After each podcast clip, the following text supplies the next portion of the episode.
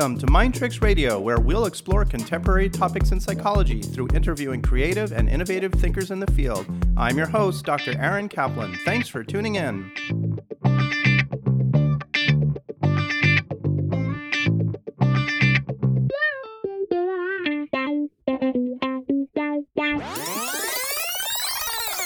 We're here today with Dr. Kimberly Quinn, a professor of cognitive psychology at Champlain College in Burlington, Vermont. She teaches courses on Mindcraft, and that's Minecraft with a D, and cognitive psychology as she speaks at various colleges, universities, and organizations on a variety of topics related to optimal functioning and life satisfaction. She's done TED Talks including No Need to Fix Me, I'm Not Broken, and The Double Edged Sword, ADHD, and Impulsivity. Dr. Quinn has her own weekly podcast called Mindcraft Podcast and a Mindcraft YouTube channel. I encourage you to check those out if you have a chance. Both are aimed at striving for optimal well being and life satisfaction. She also writes for Psychology Today on topics related to positive psychology, and she's an avid skier who loves really good chicken wings and watching I Love Lucy. I hope you enjoyed today's episode. Before we begin, I just want to remind you to please take a chance to subscribe to this channel if you're enjoying Mind Tricks Radio, and please leave a good rating and a like in whatever podcatcher you're listening to these episodes on. It really helps, and I really appreciate it. Kimberly, welcome to the show. Well, thank you, Aaron. Thank you for having me. I'm excited. So am I. You know, I've ever since I discovered you, I've been following some of your posts and listening to some of your podcasts and things that you're up to. And I have to say, you are just like a bundle of positive energy. So I've been really excited to have this conversation. I've been looking forward to it. Well, thank you, Aaron. To begin with, we're going to talk about this concept of limitlessness and optimizing oneself this are the kinds of things that you're that you talk about in your classes and in the work that you do but to begin with i'd like to start by hearing a little bit more about your personal background and pathway to becoming a professor in cognitive psychology and doing this work that you do okay it just i guess rather quickly I started out pre med as an undergrad. I was planning to be an MD. I was fascinated with the mind and the heart and was thinking, you know, brain stuff and, you know, being cardiologist. And my senior year, I just, just knew that wasn't the path. And I ended up going to graduate school at Boston College, becoming a therapist. And that evolved into a doctorate, actually a second master's degree, and then a doctorate in cognitive psych because I'm, Aaron, I'm absolutely fascinated by the mind. Yeah. Just, I'm fascinated by you know, how we are the authors of our own script, the captains of our own ship. And I sort of came into that and I just couldn't get enough of it. And that's sort of what got me branching out into, you know, the classes and the and the YouTubes and the podcasts and the Psychology Today blogs, because it's all uh, I guess a personal life mission to uh, spread as much positivity as I possibly can while my my short my my brief stay on this earth, while also I guess helping people to see their value. Let's talk about Mindcraft for a moment. Now, Mindcraft is Minecraft with a D. When I first heard about Minecraft, I was thinking, wow, she's teaching a class in Minecraft, and that sounds pretty bold for a psychologist. But this is Minecraft with a D. So tell us a little bit more about that. It's just funny that you say that, Aaron, because I actually had a student just last year who thought it was mind mind with an E right. craft. I, I, had a gamer in there. It took him to like week three to figure it out, and he stayed through the whole class and became one of my best students. It's just kind of funny. Um, so right. Mindcraft is about optimal human functioning and life satisfaction. And I, I designed it myself, had a ball doing it because I was given carte blanche to make whatever I wanted.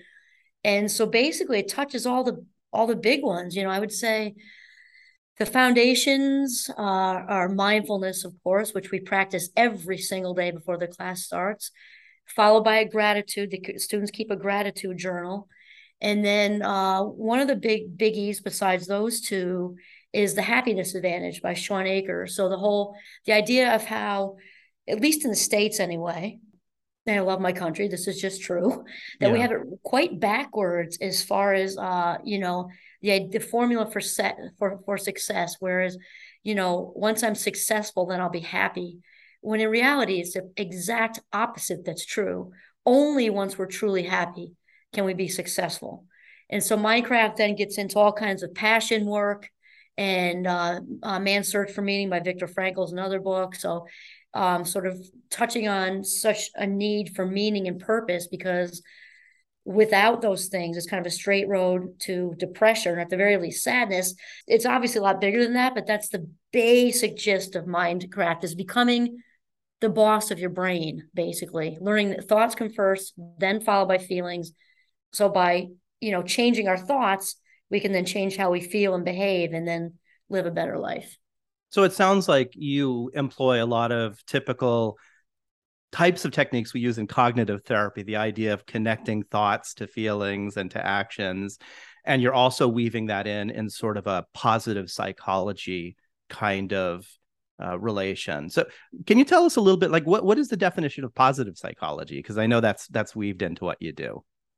Yeah, I mean, the ology part is obviously the study of, right? Yeah, right. And psych is the mind, and positive is the opposite of negative. So it's basically the study of keeping the mind positive. And I think sometimes people think that there's some big algebraic equation or something to do this, and it and it really it really isn't. And so um, I know uh, your listeners can't can't see my hands right now, but often to students, I'll say, is it easy? Yes. And I do this. Is, is it simple? Or sorry, easy? No. Is it simple? Yes. So is it that simple? Yes. If we want to know what our thoughts are going on, pay attention to how you feel. You can't feel anxious without thinking anxious thoughts first. That's just how it is. And sometimes they'll get confused, Aaron, um, because they'll say something like, you know, because we're referring to automatic thoughts, you know, like with obsessive compulsive thinking. And I'll say, here's the thing if you removed Jonathan's brilliant mind with kindness and anesthesia and put his and put his brain up on the shelf in a big lovely fishbowl of formaldehyde, what would Jonathan be feeling? And they all uh-huh. kind of look at me. Okay, answer nothing because it all starts with the brain. And so I think people often look at, at the brain as some kind of tyrannical organ or or like something that, that betrays us and sells us short and you know, and causes us to not, you know, to forget things and to not feel well. And, and really, the, the idea with positive psychology and Mindcraft is to flip the like flip the script on that and embrace the mind as your very best friend and train it like you would a two year old or a new puppy. You talk about this concept of being a limitless person. And I'd like to spend the bulk of the rest of our time talking about this topic. So, first off, what is a limitless person? What do you mean by that, Kimberly? Oh, it's such a wonderfully huge question, Aaron. Thank you. you know, psychologists learn to make open ended questions, right? Yes, yes, limitless person. And we want to first tap into authenticity, which is the the real person underneath all that, operating at let's just say their highest vibration. You hear a lot of that out there. Mm and in order to, to be on this authentic path and to be limitless number one is is the individual has got to know their own value. You got to know your own self-worth. You know it's kind of like we're, we're born into this world as little wet infants with this feeling of original worthiness right? Just picture a toddler you know, like a one year old at the beach, trot, trotting along and plunking down on a blanket, sticking her hand into somebody else's goldfish crackers. She just assumes 100% that she's loved and cherished and invited to the blanket party, right? Yeah. And so somewhere along the line, we lose that, right? And we just kind of spend the rest of our lives trying to get it back. And, it, and it's, it's not like it left, it's that it needs to be uncovered, like an archaeological dig, because the authentic self you know, has maybe slid out of the driver's seat into the passenger seat, the back seat, or maybe even the trunk. So the first thing is to really get in a place where we know our own worth, because nothing's going to happen without that. Um, a, uh, a limitless person also, once they know their self worth, and we're not saying perfect, that's a bad, bad word. We're better off dropping the F bomb than using that word. So we're talking yeah. about, you know, we're all work in progress, but we're, you know, we're on the path to knowing our original worthiness. And this person who knows their worth becomes a very good boundary setter.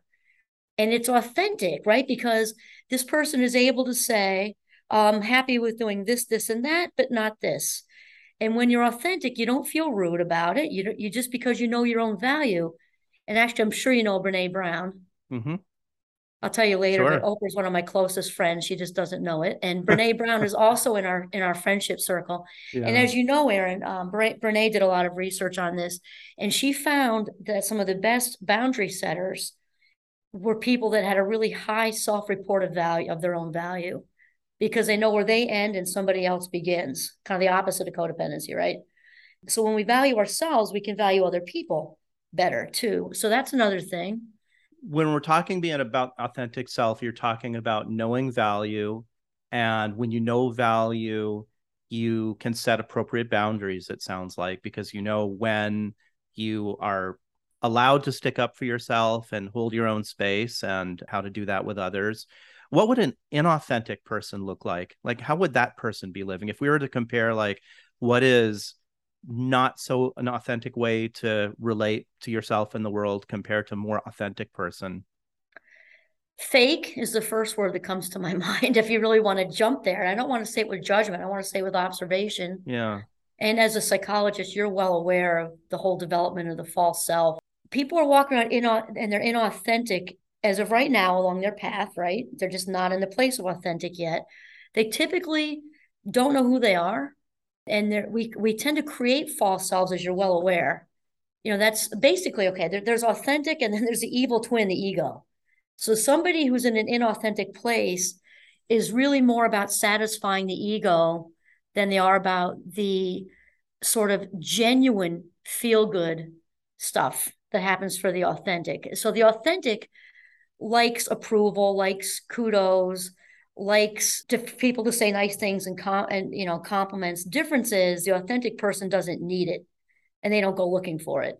The inauthentic person is constantly chasing external approval and really needing all that needing that external approval fixed because that's just where they that's just where they are they don't know better yet because they're not comfortable with their own sense of self-worth and self-value they are looking for others to validate and approve them and that makes it inauthentic because their approach to the world around them is based on their expectations from other people and not within themselves yeah, I would say so. I mean, I think it's obviously there's a lot of depth into this whole discussion we're having, which is great because I love deep conversations. But just like in anything, there's a there's a spectrum, right? For mm-hmm. we think autism, sexuality, gender, playing the violin, you know, whatever. So if we have in, inauthentic on this side and authentic on this side, it's just it's a spectrum.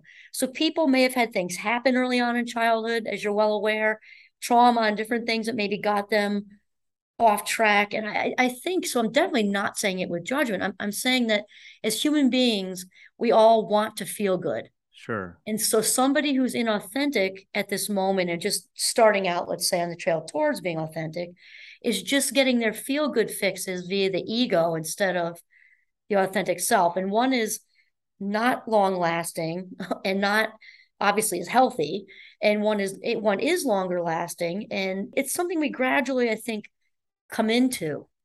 It's so interesting that the way that you talked about it when you first started about the child who's on the beach and she's just enjoying her day. She's dipping her fingers in the ocean, playing in the sand, eating her Cheez Its or whatever it is, not very self conscious about what she's doing. And then it seems like as the child grows up, then these these layers come in that lead to this inauthenticity. And also, I want to acknowledge what you said. This is no judgment about this. It's just acknowledging that we've got all this crap that's piled on from our upbringing and interacting with the world around us. And then I guess in, in adulthood, it's trying to undo some of that and get back to that one year old child.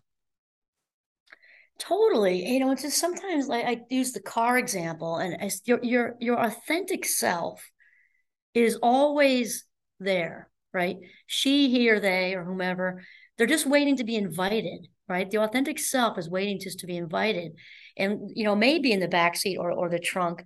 And so it really is is really just like I said, the an archaeological dig, which is actually, I think, kind of enjoyable. It's kind of you know enjoyable to uncover you know, and, and figure out really who who the real you is, in my opinion. And one other thing, Aaron, that we didn't mention is a big part of it uh, at least for me, and of course, a lot of the great the great thinkers say all this. My dear friend Oprah, like I mentioned, Wayne Dyer. Mm-hmm. I mean, they're all saying the same thing that leaving religion and 100% out of it. That's not where I'm going.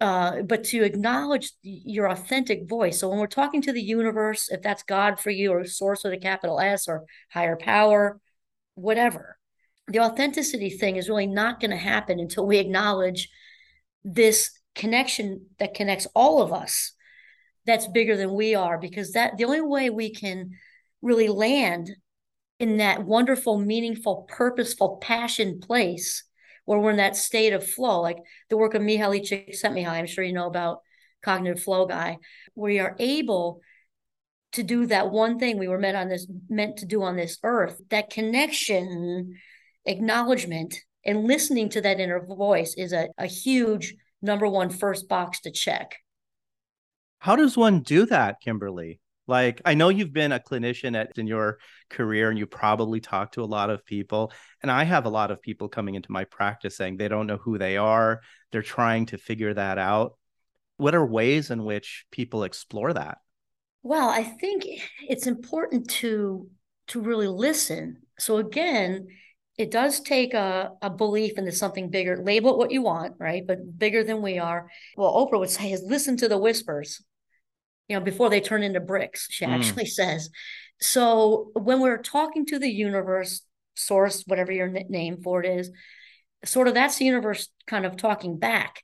And uh, Mindcraft, for example, and I think positive psychology, because they're very related, are about being in alignment, right? Where the insides match the outside. So, what I mean by that is having our personality and our own signature strengths in alignment with that divine connection. And when that happens, you've got the world by the ass because it just starts to, all the abundance in the world, it starts to kind of happen. And limitless people know this because they are free of self doubt or if it starts to, to creep in, they know to talk back to it because they know of this divine connection and that there is no end to what we can do. There is no end. A limitless person knows that.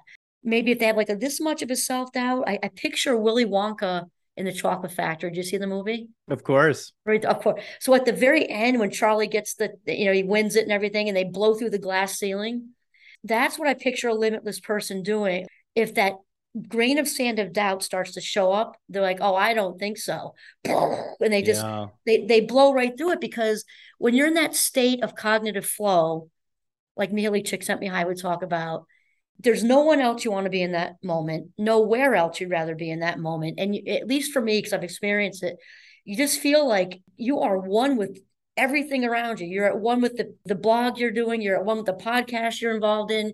You're at one with um, whatever artistic thing you're creating, you're at one, let's say Michael Phelps or um, whoever, you're at one in the water, you just, you're in it to win it. You don't care about anything out here, right?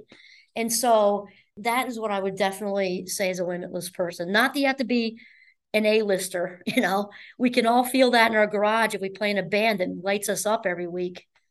Right. So it's not based on a accomplishments or achievements it's no. really based with it's an internal process of how you feel and how you are allowing yourself to enjoy and experience the world around you without feeling like you're inhibited or limiting yourself is what i'm hearing yeah you're not inhibited at all i'm sure you're aware that there's a reason like when that cognitive flow happens for the limitless person it's similar as how i explain it to my Mindcrafters.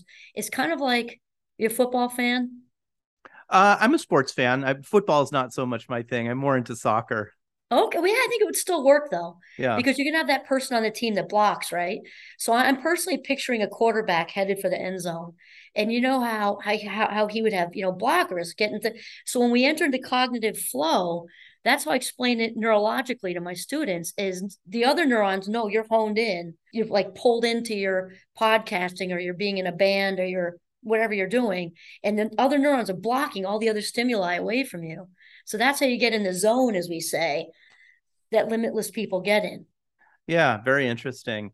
And i i want to just go back to another thing that you said that i thought was very interesting the idea of the whispers. And i imagine this is what oprah means by it is that there are these whispers and you can sort of push them down and ignore them or you can pay attention to them.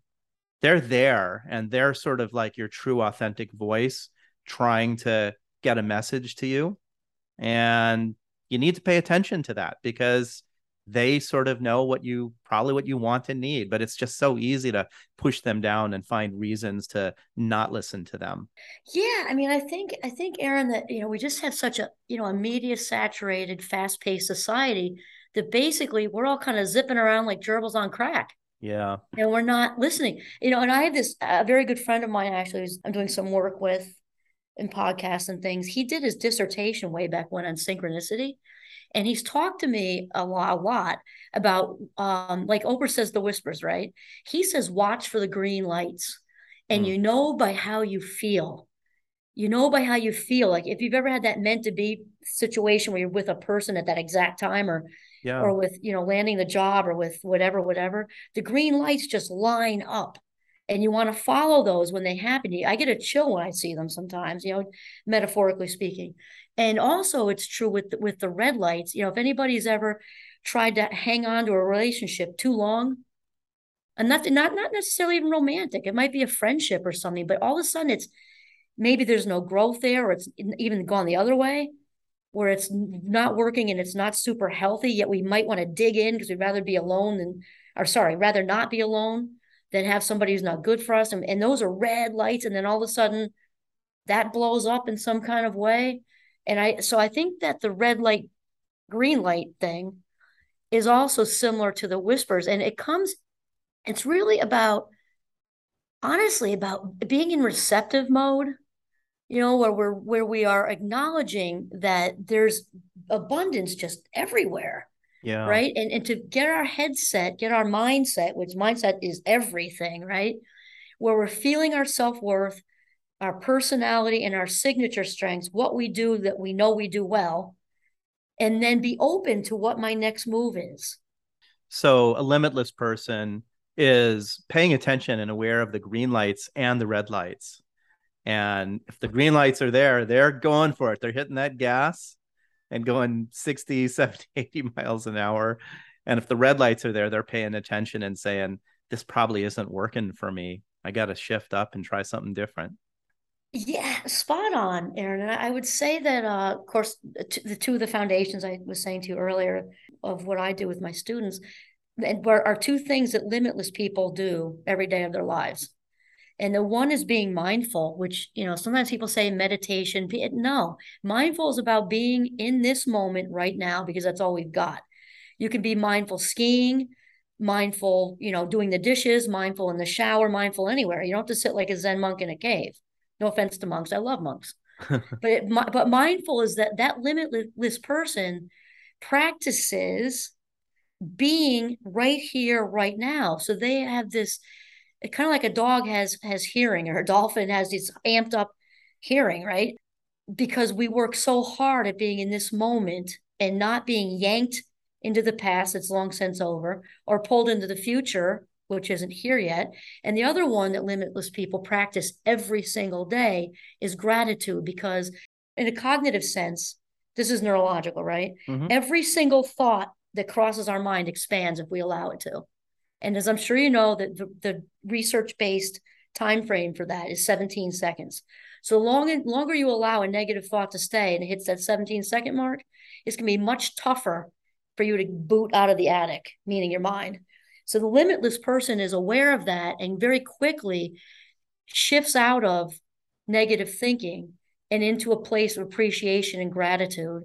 And the universe responds to everything. So that's positive, negative, or anywhere in between. So when we're saying, I'm thankful for, I'm thankful, I'm grateful, I'm grateful, I'm grateful, with those words, I am grateful. So the neurons repeat, repeat, repeat. That person then attracts we know this for sure, right? We can see it on fMRI. It's not just touchy feely. Um, attracts more positive to them. And also limitless person because they are in the moment and they value they value their life minutes so much, knowing that these are these have a cap on them, right? And at a fabulous 57, I'm aware that there are fewer in front of me than behind me. So the limitless person knows that. So a limitless person is does these three things. They're mindful, they're grateful, and they spend their life minutes as if they are cash. Yeah. You talk a bit about the mindset of limitless people. We've talked some about that already. You have several examples that I've picked up that I think would be interesting to talk about along the lines of what we've been discussing. So, the first one that you list is uh, our thoughts create our reality. Tell us a little bit about that. What is that mindset? Well, we turn thoughts into things. I mean, we know that. Look at everything around us. Like, you know, the, the, the house you're in, the cars you're looking at, those had to be thought of, or the Harry Potter books, I'm a big fan. Those mm-hmm. had to be thought of before they could be, you know, typed out, bound, and sold. So right there is the proof in the pudding, as they say. And so we do, we literally do create our lives because thoughts come first, followed by feelings, followed by actions or behavior. So therefore, learning to become the boss of our brain is really our number one priority. How do I say this to my students? Oh, I say to themselves, here, there are only two choices, right? Either we control our thoughts, or, and then I pause and they kind of look at me and then they'll say, or our thoughts control us. And I say, which is more pleasant? And it's like, you know, okay. So that's basically that. Becoming the boss of our brain is key. I even have little buttons that say that. Yeah. How about life happens for us and not to us? Oh, I love that one. I feel like I have to give somebody credit for that because that is not mine. I think it's Wayne Dyer. Yeah. Anyway, I, I also love him. Um, yeah, because sometimes, Aaron, I, and I'm sure you're aware, and, and you know, you deal with clients all day. I'm sure you hear it a lot. It can be so easy for us to get caught up in petty behavior. And you know, there's obviously the really deep, severe stuff like spectrum thing, but let's just talk about everyday workplace. He said, she said, they said, rah, rah, rah, right? Yeah. And you know all that kind of thing, or, or maybe it's a little bit more. Maybe maybe somebody manipulated and positioned themselves to kind of steal a promotion out from under you or whatever. And it's so easy to get caught up in how did this happen to me? When in reality, everything's unfolding as it should. We can choose to go that route. Why did this happen to me? Right? Versus realizing that life happens for us, not to us. So often when we look back in retrospect, right, in our lives in general, the dots all connect. We can't see it when we're in it. Like, why did I lose that job? In that minute, we're distraught. We're maybe sobbing our guts out. We're in panic and fear. And how am I going to pay for things? Then you look back 10 years later and you wouldn't have landed the next job you had if that one didn't. And so I think part of it is realizing that even it's a tough sell when you're in the mud, right? Yeah. Realize that the dots will continue to connect. It's all unfolding as it should. And when you look back at this, this will also have worked out for a reason. Yeah. That is such a great point, uh, Kimberly. I see that all the time in my practice with patients who are just kind of quagmired in a situation that they feel is all consuming and seems like it's never going to end and never going to get better. And of course, it can and it does most of the time. And then they're looking back and they're saying, why was I so worked up about that? and life is i mean unless we're going to have more of kind of a buddhist cyclical view of the universe in our lives there's a linear path right? And where you're at right now is not necessarily where you're going to be tomorrow or a week later and you actually have some control over what direction that's going to go. You can be an agent in that. With with the mind right? Actually you bring up the whole buddhist philosophy there's one thing i think about Buddhism that that also fits here, Aaron, which is the you know keep the mind open to everything and attached to nothing part. Because also that to us for us with life thing if yeah. we if we are sort of in a habit because that's what it is an unconscious behavior right? And if we're in a habit of, see, of seeking out outcome based happiness we're going to continue to be disappointed and sad yeah. Because when we attach all this meaning, you know, this has this party has to go this way, this partner has to change that habit. This it doesn't work that way. Versus putting out your best. I want that wonderful person to be able to share my life with. I don't know who that is yet, maybe, or whatever. Make a workplace example or whatever, but to not have all the details there, you know, and and not be so attached to the outcome because the you brought up the Buddhist philosophy. They talk about um, attachment as being bringing on suffering. And so that fits in with the life doesn't happen to us, but for us. That fits beautifully with that, I think. Yeah, I think that makes a lot of sense that there's going to be a future for us and we don't know exactly how it's going to go. It may go the way we thought it might and it might be completely different. But as it unfolds, there are limitless op- opportunities and possibilities there, and to not be attached to how it needs to go The other part of that that's sort of key with the mindset thing that you brought up was um, the skill set of, of reframing. So the fact that life does not happen to us, it happens for us. You know, sometimes terrible things happen, right? Life throws curveballs and things. And yeah. I think another thing, or I know another thing that limitless people do is they have their black belts in reframing or Marty Martin Seligman would call it post-traumatic growth, right? So we can look at whatever nasty curveball happened, realize we can't change it, no matter how legit and intense, right? And then find a way to make it meaningful and grow from it. How about the concept that operating from a place of lack only attracts more lack? And I think you refer to this as deficit motivation. You don't want to be coming from a place of trying to fix yourself, you know, because really we're spiritual beings having a human experience. So nothing is wrong with any of us. We're just human beings producing results. There's no such thing as failure, there's no such thing as mistakes. We're just human beings producing results that guide us in a different direction. We want to be motivated towards something and not away from something. So if somebody is motivated from a place of lack and attracting more lack, what would that look like? You know what? The easiest example with that one, I think, is money, because it's one a lot of people are focused on. When people are having what we would call a scarcity mindset, I don't have enough for this bill, I don't have enough for that bill. There seems to be everybody else has money and I don't have money. And the universe again hears every single thought. You know, they all expand. Lack attracts more lack because think about it. The universe is going to say, okay, they're in a place of lack. I'm going to send them more because we're also not appreciating anything.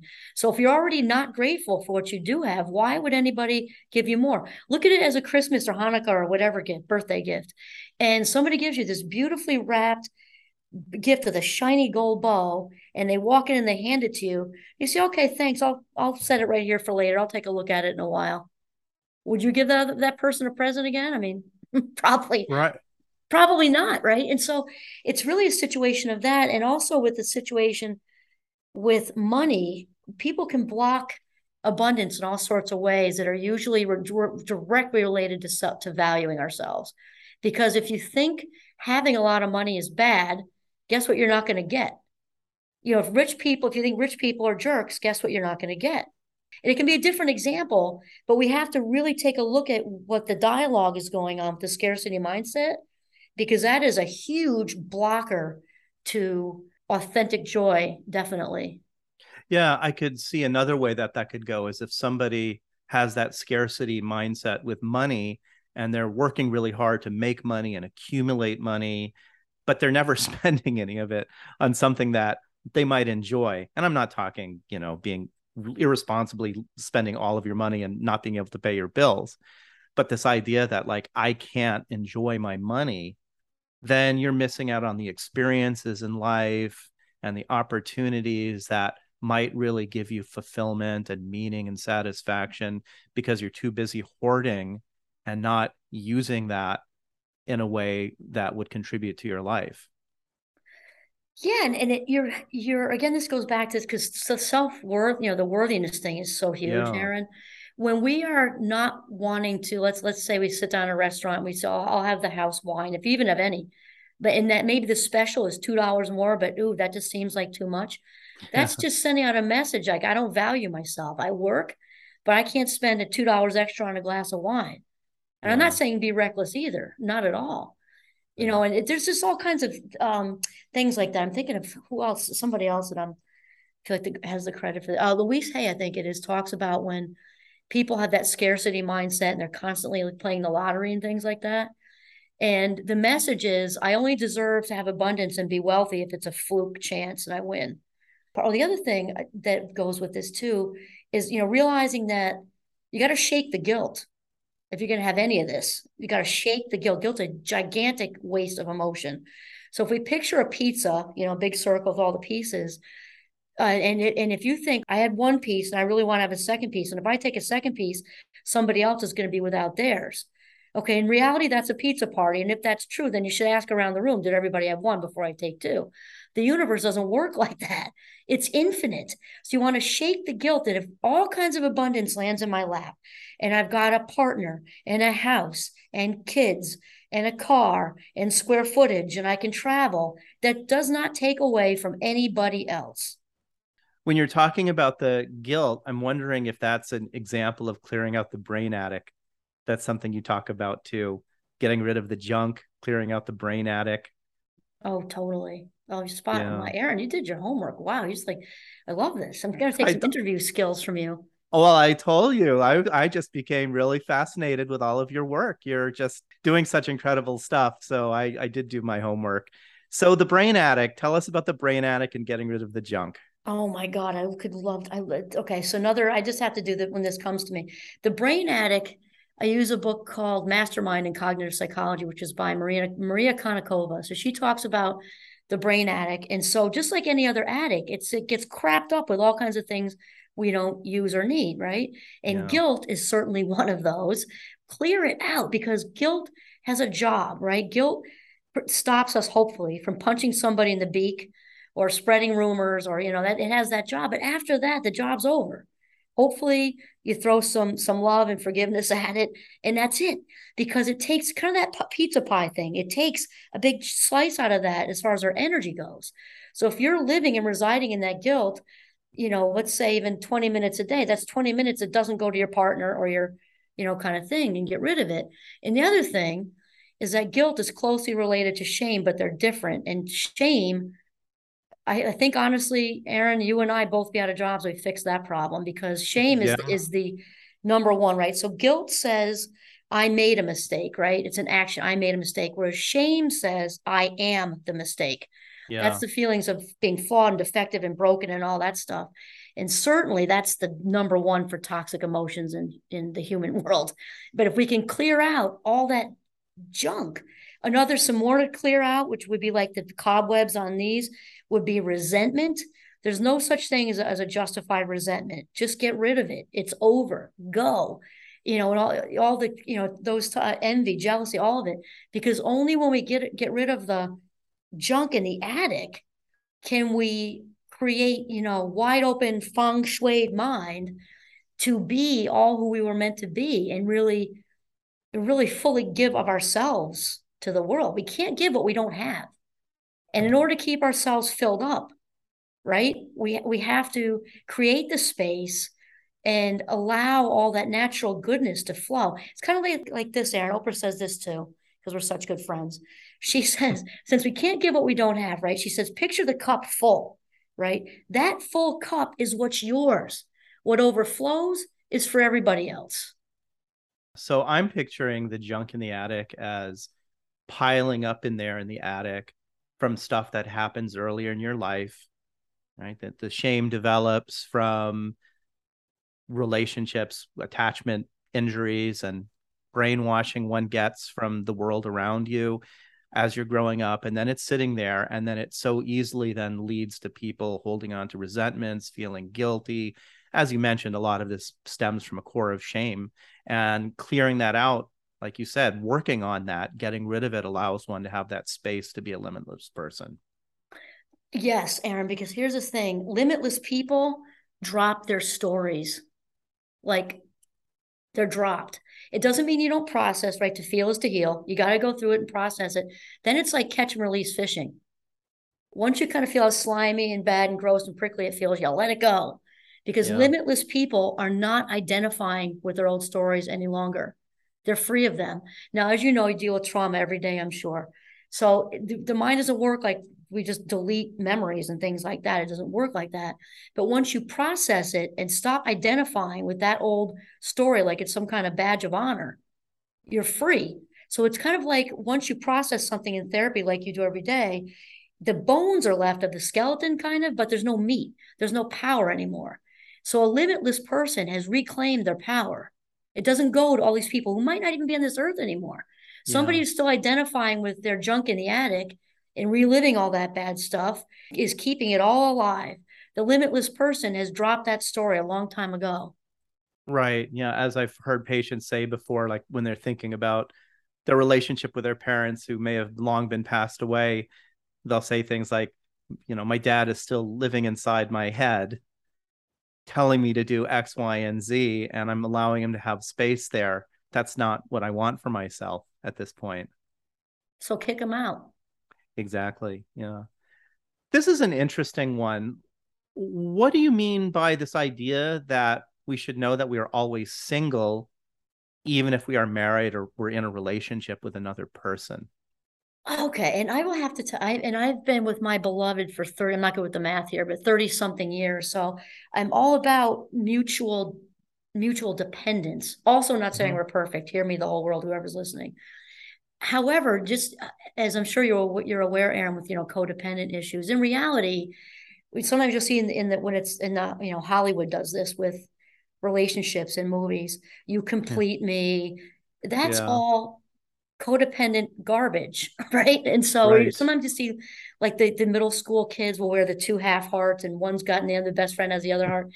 That's kind of like so so that so really we are all single in this sense. We're not talking about we're committed. My husband and I are very, very committed. And yet we are two separate people, eh, two separate imperfect people, you know, challenging each other and loving each other and enjoying life together and blah, blah, blah, blah, blah. But we are still two separate individuals. And that's what I meant by that. and why is that important for a limitless person? Because it's so important to to stay tuned in, tapped in, turned on, to really get your own limitlessness, your own individuality, that that is all you. You're sharing it with who you choose, whom you choose to ch- share it with. But in reality, we come in this world alone and we go out alone. I mean, that's right. And and to Yeah. really just sort of be feeling very, very good in your skin and just feeling, you know, your full blown, authentic, high vibe self. There are no threats to the limitless person. When you're feeling authentic, the people in your life are there because you want them in your life and they want you. You don't have these needs, kind of like the, with the approval, Yeah. because the authentic person feels so whole and complete on their own that it's you don't have those kind of strings pulling at you anymore. Yeah, well, the way I'm hearing it is sort of like if your identity is kind of enmeshed with somebody else, then you don't have the space within yourself to really expand and experience the world as an individual there and then share it with your partner. Like you said, you can be fully committed to somebody for many, many years, but the idea is to share yourself and what you're gaining with your partner, enhance each other's lives in that particular way. Yes, and you know, obviously, you said it better than I did, Aaron. Obviously, um, and, and when the when there's a genuine loving situation, nobody's saying anything's perfect. That's such a bad word, right? Though in a healthy relationship, your partner's going to want that for you. Yeah. You know, because it because remember, there's authenticity and there's the evil twin, the ego. The ego is has all the fear and the need for external approval and oh my God, don't leave me. That's all the ego stuff. The authentic self isn't doesn't have all that going on. Yeah, and similarly, if you're in a relationship and the partner doesn't respond well to your I guess your individuality and your excitement and enthusiasm to embrace life, then that probably represents some kind of a threat to your partner, I'm imagining. Oh, she is really out there embracing the world. Maybe she doesn't need me so much. Maybe she'll leave me if she finds that she can embrace the world and I don't need to be a part of it. So I imagine that that could be threatening to somebody in that kind of circumstance. Right. And that's obviously, you know, codependency and and Yeah. also and I'm not saying that with judgment, again, spectrum thing, because stuff happens to all of us as children, which is where that all you know, the, the seeds for all that beha- adult behavior is obviously. So it's not a judgment.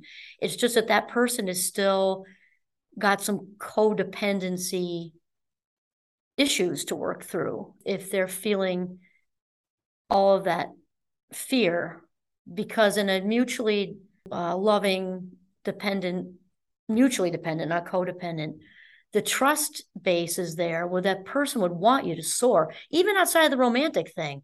Friend regular friends get jealous too. If they're jealous it's obviously the ego because Yeah. you want to surround yourself with people who are going to be ela- elated if you get this award or that award or you're able to get that house or whatever so something's kind of a little bit of a flag if somebody's not happy that you're happy Let's talk about failure a little bit. So limitless people don't believe that failure does not exist to them. What is that? What is up with that? that is correct and i could probably rattle off about 10 people that are saying the same thing Yeah. Um, Shawn Achor, the happiness advantage guy, and also Wayne Dyer. Yeah. So basically, on also mistakes, because those are kind of synonymous, is that we are we are human beings, right? We're all doing the best we can with our oh. circumstances. Oh. So we're human beings behaving and producing results, which point us in a different direction. Somewhere along the line, someone decided to label that as failure if it landed in a place that was not favorable to us, when really it's just pointing us, okay, that didn't work for me, so I'm going to have to go this way. Regardless yeah. of how that looks, we are all just living, producing results, and being redirected by it. And Shawn Achor would say too, when he uses the word, he would he would say something simple. That was more Wayne Dyer. Shawn, Shawn Achor would say, "It's we just fall up, right? So if we trip because we made a bad choice or whatever happened, we just like a springboard forward. How do I run with this now?" Yeah, yeah. Actually, the way that you put it, failure is probably not a great word. I mean, it's it's not accurate in this situation. It's like you're swimming down a stream, and there's logs in your path that maybe you didn't expect were going to be there. If you ran into a log, you wouldn't call that a failure, right? You just find a way to get around the log and continue along your dream. Right. You know, even something as, as huge as addiction, you know, which nobody wants, right? It's like you look around a little kindergarten classroom on the first day of school and they're all saying, "Oh, this is my my favorite stuffed animal," and like, "What do you want to be when you grow up?" Firefighter, president, yoga instructor. I'd like to be addicted to heroin and live under a bridge and have all my family. Like, who says Nobody that? Says, right? Who no says, that? says, that? So obviously, it's not that. So so even like addiction, there's so much shame, as I'm sure you're well aware, with addiction, such a connection with trauma and everything else. Is that failure, or is that so? I guess instead of in that situation, instead of saying what's wrong with you isn't it better to say what happened to you? Yeah. You know, it's, yeah. instead of labeling things as with all these shame words, instead of just realizing this happened because, you know, like dominoes, and now, okay, now it's pointing me here. That kind of leads into this next one I want to ask you about. And this one is well, you know, psychologists, psychotherapists have a field day with this one, this concept of what we resist persists. Oh, Carl Jung. Yeah, tell us about that. Oh my gosh, Aaron, you're hitting on all the biggies today. I know. Carl Jung, of course, um, brilliant psychoanalyst from many moons ago. So basically, and also this is actually a big thing also in Chinese medicine. So like typical, right? The whole world, different cultures are saying the same thing. But typically, when we dig our nails in to whatever it is, or as, as like maybe lay people would say, give energy to it, however you want to say it, um, if we use a relationship thing again, if we, you know, continuing to resist a relationship is organically ending, it usually blows up a gazillion times worse than if it just kind of ended organically. Or let's say it's a job we're hanging on to that we're no longer happy with and miserable. Maybe there's some politics going on, but we're resisting, resisting, resisting because of the steady paycheck or the, and eventually it, it just gets worse or with a bully right? Let's say a grown up bully, because they they definitely exist. Little ones grow up into big ones, and right. they do the work. And if we continue to resist them instead of kind of yielding, get, it just gets worse and worse and worse. And it's counterintuitive, right, Aaron? Because we want to dig in. Oh, I'm thinking of the word here. It's Sanskrit, shenpa. So it's that feeling when somebody says something snarky to us, and we get that, you feel that urge if you just gotta say something back. Yeah you know and and and so really what we need to do is is resist that shenpa surge and not get into resisting whatever the situation is. Not do the shenpa and just yield. Right. Well so much of what we talk about in psychotherapy especially psychodynamic practices is all about examining resistance and that's what defense mechanisms are right, right. so somebody is finding themselves in a situation and employs these complicated defense mechanisms to protect them from whatever whatever it is that they're afraid of or they're avoiding. And that's the resistance. And the more a person resists the longer the problems mm-hmm. persist. Part of psychotherapy is addressing those defense mechanisms and having the person develop an awareness and understanding of what am i resisting and why and how is that keeping me from really dealing with this thing that I'm avoiding that's bothering me. So I really, really like that concept. It's so applicable to psychotherapy. Oh, it totally is. And you said that way better than I could. I haven't been in that in the field for a long time. And it's, I do remember though, exactly what you're saying, Aaron, it, the metaphorical folded arms. Yeah. You know, when you, when you bump up against that in therapy, that's usually like these flags or, or, or sirens are going like, this is where I need to do the work right there. Because obviously the, obviously those shields go up when the vulnerability is behind the shields. But that's usually, just as you're saying, that's where the work needs to be done.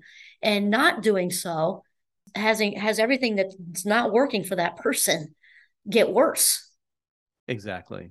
So, why do limitless people need to believe it to see it? Tell us about that one. Oh, because, okay, this is cognitively speaking, right?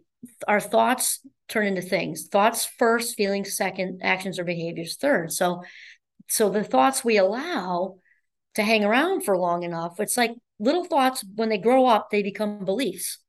And so a belief is kind of an amped up thought because it's in the it's in the hard drive, right? And so let's say you hear a lot about the manifesting these days, right? You want that new promotion or the new house or you want a partner or whatever. So you've got to really, and this goes back to self worth too, because if you don't value yourself, there isn't that authentic partner on on their way right at this minute right? So really really believing that your authentic calling is right there you can taste it. To really maybe close your eyes go someplace quiet and i've done this a lot and it works well. Feel how you feel when you've gotten the promotion feel how you feel when you have landed the partner. Feel how you feel when you've traveled done whatever but you have to actually feel it so that when it actually happens it's not a surprise to you.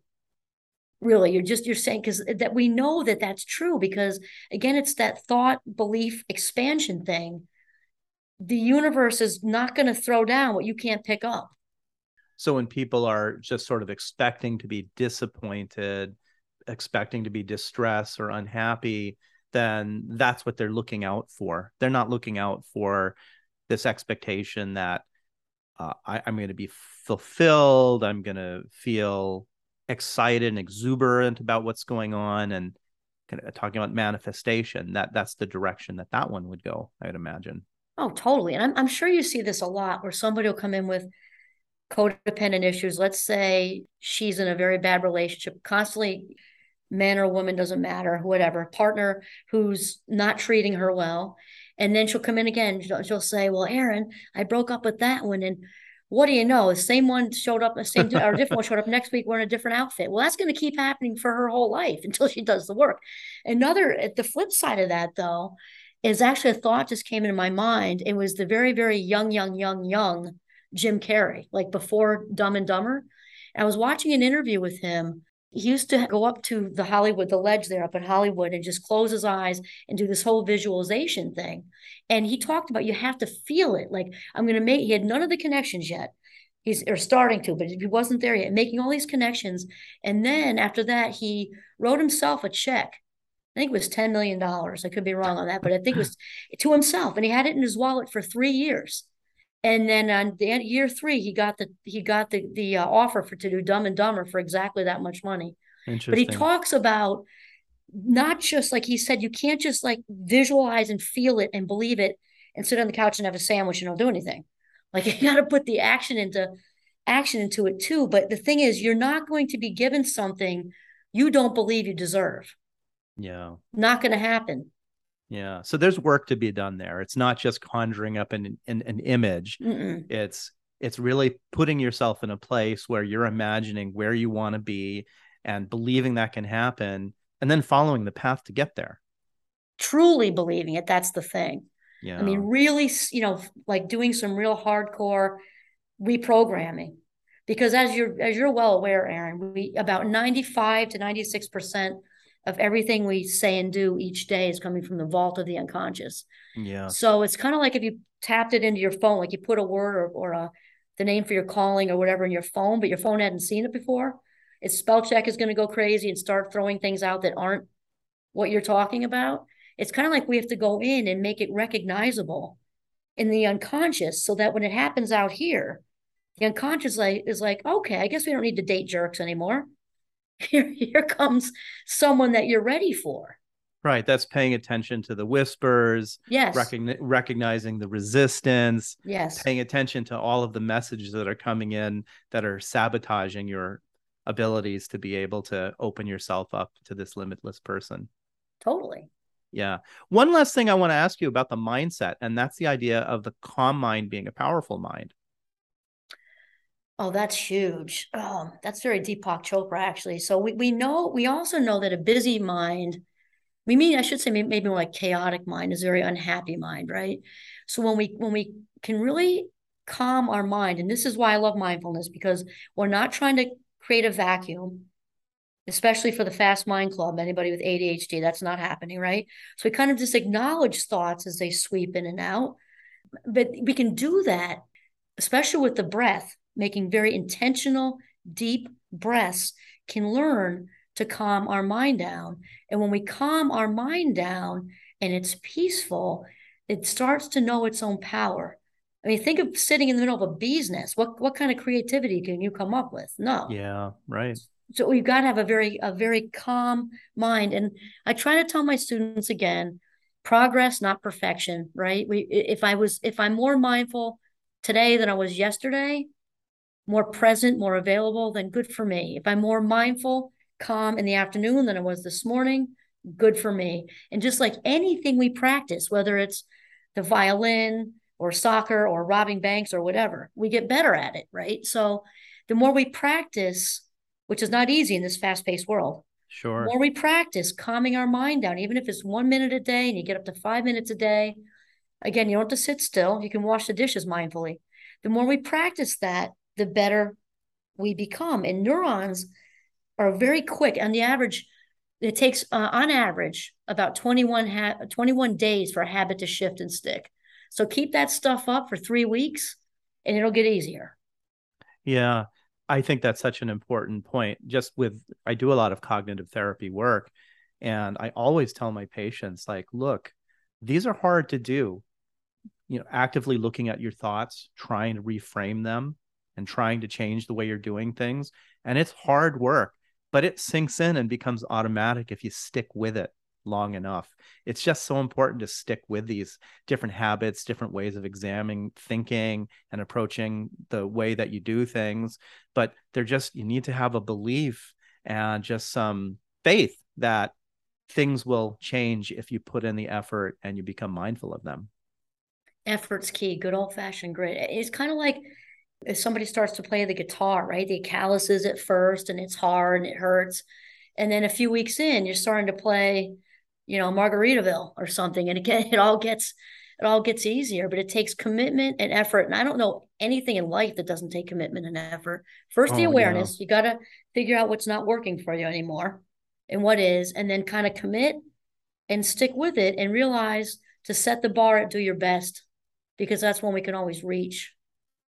Yeah, the the uh, example of the musician is a perfect one because it is just painful being a beginning musician and listening to a beginning musician, but it's that hard work and effort turns into the beautiful sonata or beautiful piece of music later. It, it's just not going to come uh, overnight. So it's true with habits of mind as well. Kimberly, this has been a really fun and exciting and interesting conversation to have. I'm wondering if you have any final thoughts on this topic of becoming a limitless, limitless person.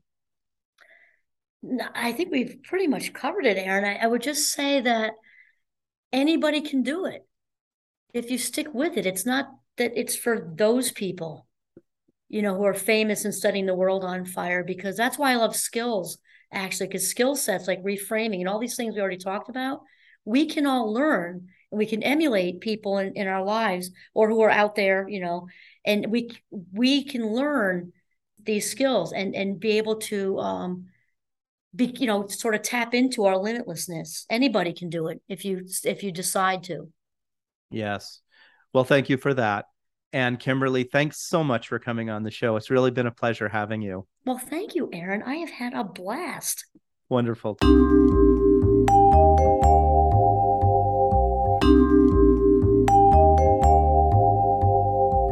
Thank you for listening to Mind Tricks Radio. I hope you have enjoyed the program. For more information about Mind Tricks, you can go to my website, www.waikikihealth.com. Be sure to subscribe to Mind Tricks on your preferred podcasting host to be notified of new episodes of Mind Tricks. Please take some time to give Mind Tricks a good rating and review wherever you are listening. It really helps get the word out to new listeners.